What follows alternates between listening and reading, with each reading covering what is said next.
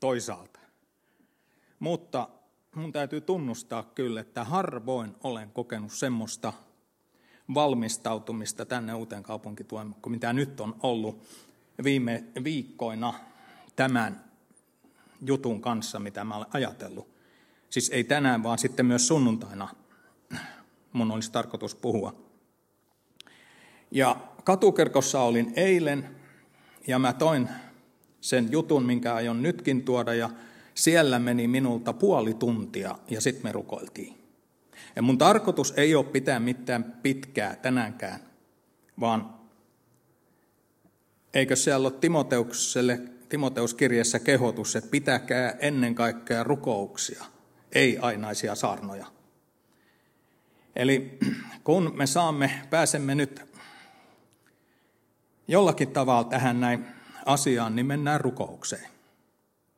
Mutta se asia tai se kokonaisuus, mikä mulla on mielessä, niin mulla on tarkoitus, että, tai se pyöri semmoinen juttu, että mä olisin tuonut kaikkien evankeliumien johdannot.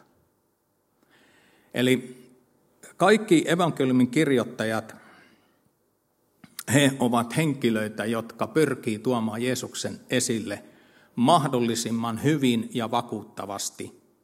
Ja heillä on erilainen tyyli ja tapa, miten he sen tekevät. Kaikilla on sama tavoite, että Jeesus näkyisi mahdollisimman kirkkaana. Ja he kaikki, kaikilla on siis, pyhä henki vaikuttaa heissä kaikissa tämän mutta se, että miten he valmistelevat sen evankeliumin, he pohjustavat, eli minkälaisen johdannon ja taustan he siihen kirjoittavat, se vaihtelee. Ja, ja siis jos otetaan Matteus tai Johannes, he on apostoleita ja sitten kaksi muuta, Luukkas ja Markus on palvelijoita. He kaikki haluavat Jeesuksen siis näkyä mahdollisimman keskellä kuvaa, ja it, jos itsestään on pakko kertoa jotakin, he menevät mahdollisimman sivulle ja antavat Jeesukselle kaiken huomion. Ja Jeesuksen elämä ja tarkoitus ja evankeliumin sisältö tulee heidän esittämään niin vakuuttavasti kuin mahdollista. Ja varsinainen Jeesuksen toiminta alkaa vasta siitä, kun hän saa kasteen – Johannes kastaa hänet, upottaa ja sitten pyhän hengen äh, muodossa, tai siis kyyhkysen muodossa pyhä henki laskeutuu häneen ja hänen varsinainen toiminta-aika alkaa, se kolme vuotta. Ja mitä sitä ennen on evankeliumissa kirjoitettu, niin se on sitä evankeliumin valmistelua. Ja Luukkaassa sitä on aika paljon. Siellä on jouluevankeliumit ja siellä on enkeli-ilmestykset. Ja enkeli-ilmestykset minä eilenkin kävin, ja enkeli-ilmestykset, nämä kaikki kolme, sitä ajatellen, että se rohkaisisi meitä rukoilemaan. Se oli niin kuin se, mikä Markuksen johdanto-osa, Markuksen evankeliumin johdanto-osa on äärimmäisen lyhyt. Se on yksi lause. Jeesuksen Kristuksen evankeliumin alku. Jeesuksen Kristuksen Jumalan pojan evankeliumin alku. Markus menee suoraan asiaan. Johannes lähtee ylhäältä kaukaa ja se on kuvaus Jumalan pyhyydestä käsin. Ja Jumalan kirkkautta rautetaan pikkuhiljaa enemmän ja enemmän. Jeesuksen sisäinen maailma on tärkeä ja sen kuvaus ja sen rauttaminen. Ja Matteus taas johdannossaan alussaan, siellä on tietäjät, tähti, Jeesukselle tuodut lahjat. Jeesus esitetään kuninkaana ja sitten Egyptin matka ja sieltä takaisin tulo ja kaikki tämmöiset vaiheet. Matteuksella on ihan oma, mutta siitä sitten sunnuntaina mä pöyhin näitä sitten enemmän. Ja sitten me tiedetään, että niin kuin te olette ehkä kuulleet se, että näillä evankeliumilla näitä luonnehditaan ja sitten raamatus itsekin niin on nämä nämä neljä olentoa, härkä, leijona ja kotka ja, ja sitten on ihmisen kasvot niillä olennoilla, niin, niin tämä Markus on sitten tämä härkä ja, ja se on se, mikä minun on kaikkein keskeisin sitten sunnuntaina. Mutta nyt tänään mennään enkeli-ilmestykset, noin se, ja eikä vaan itse tarkoitus, vaan se liittyy rukoukseen, nämä Luukkaan evankeliumin enkeli-ilmestykset, niitä on kolme kappaletta. Ja se kaikkein tunnetuin tietysti on se jouluevankeliumin enkeli-ilmestys paimenille. Ja siinä on nyt sitten. Ensin ilmestyy yksi enkeli ja sanoo asiansa paimenille. Teille on syntynyt vapahtaja. Ja sitä annetaan tuntomerkit, miten, mistä ja miten, millä perusteella löydätte sen, ja, ja se on suuri ilo. Sitten seuraa semmoinen sana 38 käännöksessä, tulee sana yhtäkkiä. Ja sen yhtäkkiä sanan jälkeen onkin taivas täynnä enkeleitä.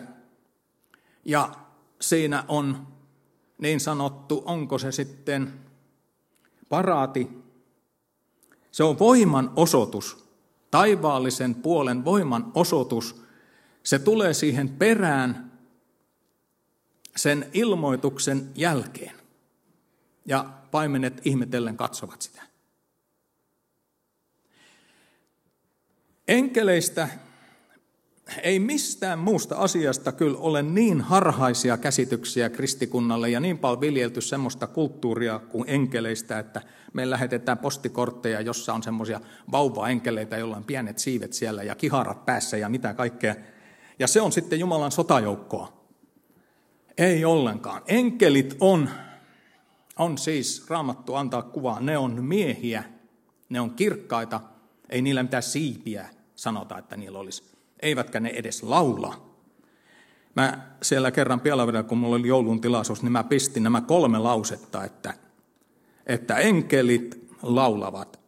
Enkelit, toi noin, enkeleillä on siivet. Enkelit ovat miehiä. Valitse näistä yksi lause, joka on totta niin, että voi perustella raamatulla. Niin se on vain se lause, että enkelit ovat miehiä. Ja sukupuolisesti miehiä ei varmaankaan, mutta ne ovat miehuullisia sotilaita. Siis äh, he ovat jaloa porukkaa, eivät koskaan heikkoja. Ja sitten meidän kulttuurissa esimerkiksi semmoinen maalaus jossakin, taitaa olla Tampereen tuomiokirkossa, että kaksi poikaa kantaa jotain haavoittunutta enkeliä. Se on niin päin mäntyä oleva kuva kuin olla voi. Ei enkeli koskaan ole heikko eikä haavoittunut, ja jos olisikin, ei meille semmoista näytettäisi.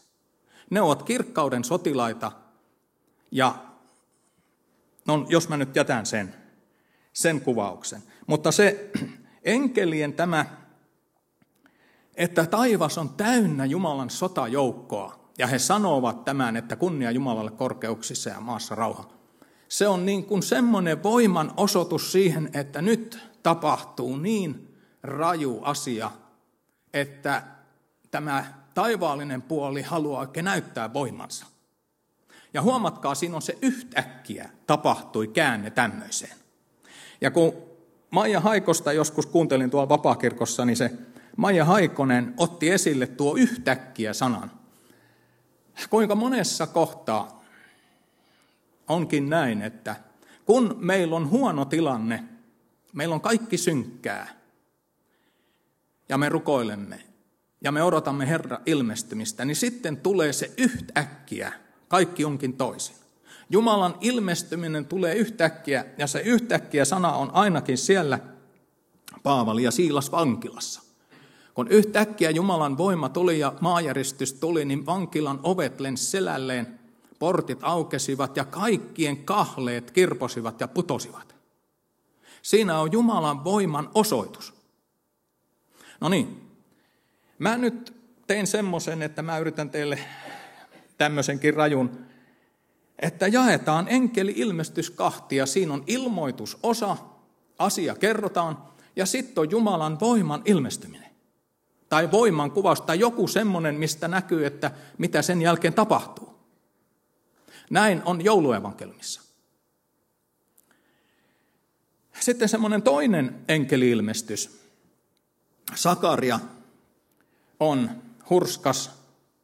ja toimittaa pappina suitsutusta tehtävää, joka hänen kuuluu hoitaa, ja hän on monta kertaa ennenkin sen tehnyt. Hän on suitsutusalttarin ääressä, ja sitten kerrotaan, että suitsutusalttarin oikealla puolella seisoo Herran enkeli, kirkas olento. Sakarias pelästyy hyvin paljon. Mitä nyt tapahtuu? No, jos me ilmestyskirjaa verrataan, että, että mikä enkelien tehtävä on, enkelien tehtävä onkin suitsutusalttarilta ottaa rukouksia astiaan ja viedä ne Jumalan valtaistumme eteen. Ja sitten toinen tehtävä, ottaa Jumalan valtaistumen edestä noin Jumalan määräyksiä, toimeksiantoja ja viedä ne ihmisten tiettäväksi. Eli enkelit hoitaa tätä liikettä. Aina siis enkeli seisoo suitsutusalttarin oikealla puolella, on se sitten näkyvä tai näkymätön. Mutta nyt se on sitten näkyvä tälle Sakarialle.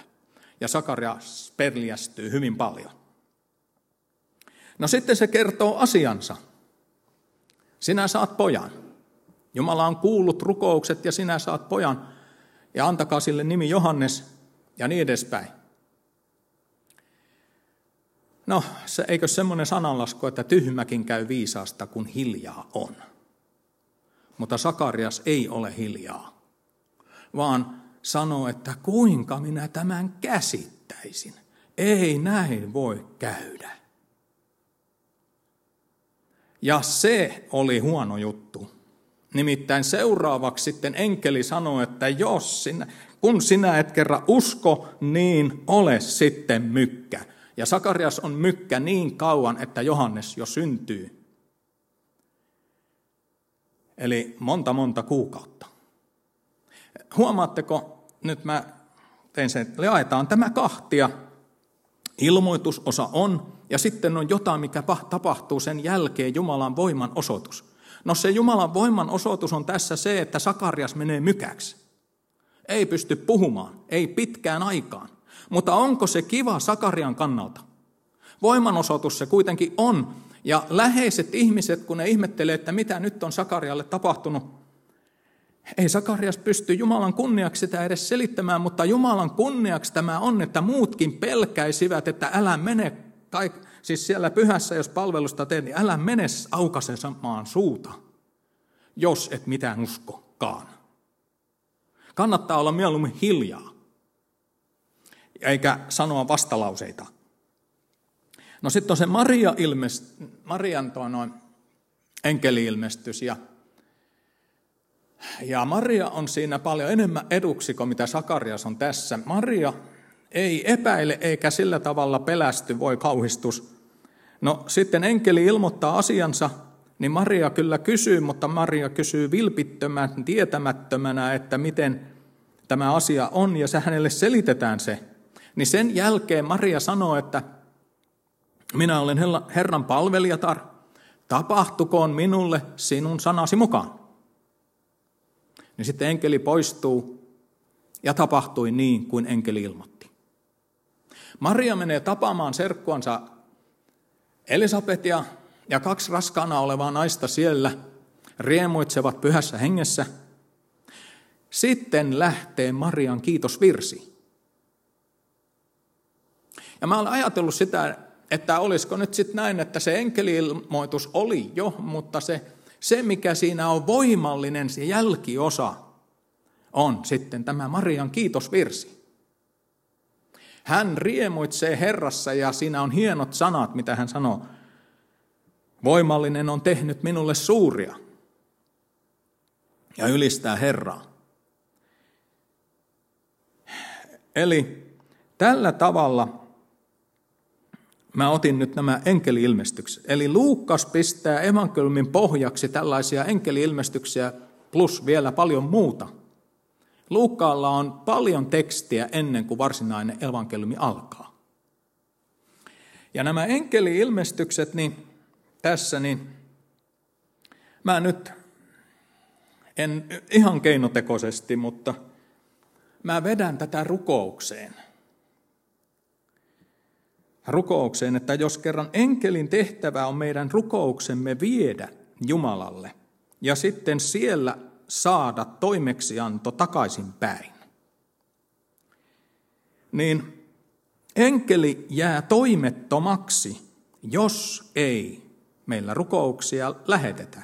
Tai jos me olemme passiivisia, niin enkelillä on vähän töitä. Nimittäin Jumala ei toimeksiantoja valtaistuimelta anna ennen kuin on osoittautunut jotakin, että niillä on kysyntää. Otetaan semmoisia esimerkkejä vaikka, että, että Israelin kansa huokailee orjuudessa kukin. Voi voi, milloin päättyy tämä orjuus? Herra on luvannut, että täältä lähdetään Egyptistä – monta sataa vuotta kuluu. No ehkä he on kuullut siitä, että kuinka monta se etukäteen kyllä Abrahamille sanottiinkin se aika, mutta kuitenkin he huokailevat. Se on jonkinlaista rukousta. He odottaa. Niin sitten palavan pensaan ääressä Herran enkeli sanoo Moosekselle, nyt on israelilaisten huokailut tulleet minun kuuluviini, ja nyt lähdetään toimiin. Minä lähetän sinut ja vien minun kansani pois Egyptistä. Ja kaikki muut voimalliset tapahtumat, mitä sitten tapahtuu. Siis historiassa kääntyy ikään kuin lehti. Valtaistuimelta lähtee toimeksianto. Ja siellä se, että ilmestyskirjasta me näemme myös sen, että kun rukouksia tulee paljon, niin sitten enkeli ottaa sen rukousastian ja tyhjentää sen ja vie sen sinne Jumalan eteen. Siellä on tämmöisiä esimerkkejä. Ja sitten Jumala tekee jotakin. Ja taivaassa on semmoinen tilanne, ikään kuin kaikkein pyhimmässäkin. Tämä on nyt semmoista, joka on pohdinnasta, mutta myös ei nyt ihan tuulesta temmattua siis. Jumalan tykönä taivaassa, kun Jumala on valtaistumellaan, niin ei siellä kenelläkään siinä lähipiirissä ole mitään omia ajatuksia. Eikä kukaan tee mitään aloitetta, eikä se on semmoista niin kuin jossain Suomen eduskunnassa, että minä olen sitä mieltä ja minä olen sitä mieltä ja minä olen sitä. Siellä Jumala yksin on se, joka toimii. Ja kaikki muut odottavat Jumalan pienintäkin viittausta. Mitäs nyt tehdään? Ja niin kauan kuin Jumalalta ei tule mitään viittausta, ei tehdä mitään. Ei kukaan uskalla olla mikään aloitteellinen koska Jumalalta tulee kaikki aloite.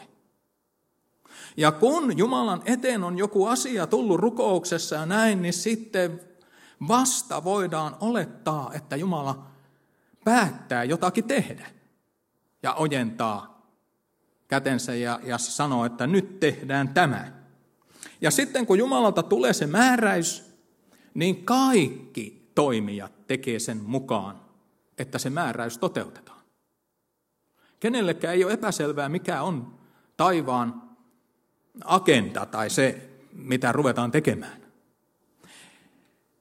Se, siinäkin on se vähän näkyvissä, kun ylimmäinen pappi kerran vuodessa menee kaikkein pyhimpään. Niin mitä siinä yhteydessä sanotaan niistä jutuista?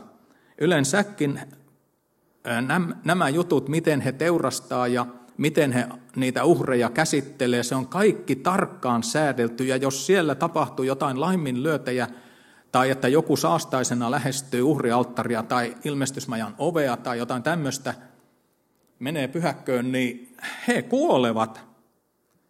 Se on vaarallista, ihan niin kuin sähköiskun saaminen jostain voimakkaasta tolpasta. Siellä on niin suuret voimat. Niin siinä yhteydessä, kun sanotaan, että minkälaisessa tilanteessa, mitä silloin pitää huomioida, kun ylimmäinen pappi kerran vuodessa menee verta mukanaan viemään suitsutusta sinne kaikkein pyhimpään. Se menee sinne vaan kerran vuodessa. Niin siellä sanotaan tämmöisiä määräyksiä. Kukaan muu henkilö ei saa olla temppelissä silloin, kun ilmainen pappi menee. Ketään muuta ei saa siellä olla. Sitten ylimmäisellä papilla pitää olla ne helmuksissa ne, no sillä on puvussa ne. Siellä on kultatiuku ja granaattiomena villainen ja sitten on taas, kun ne on vieri viereen ne laitettu sinne helmuksiin ja sitten sanotaan näin, että kun hän kävelee, niin kuuluu aina missä se kävelee, se ylimmäinen pappi. Että kun hän menee sinne, niin Jumala kuulee, missä hän liikkuu tai kaikki muutkin kuule, ja mikä ääni se on. Minkälainen ääni siitä sitten tulee, kun kultatiuku rahisee villaista granaattiomena koristetta tai semmoista hel- helmusta vasten. Jos, niin, jos tämä, tämä, nyt, tämä kultatiuku on niin kuin lakia ja määräystä ja ukaasia tai jotain semmoista, niin sitten se granaattiomena, se on, se on rakkautta ja hengenhedelmää. Eli näitä molempia pitää olla oppia ja hengenhedelmää ja rakkautta.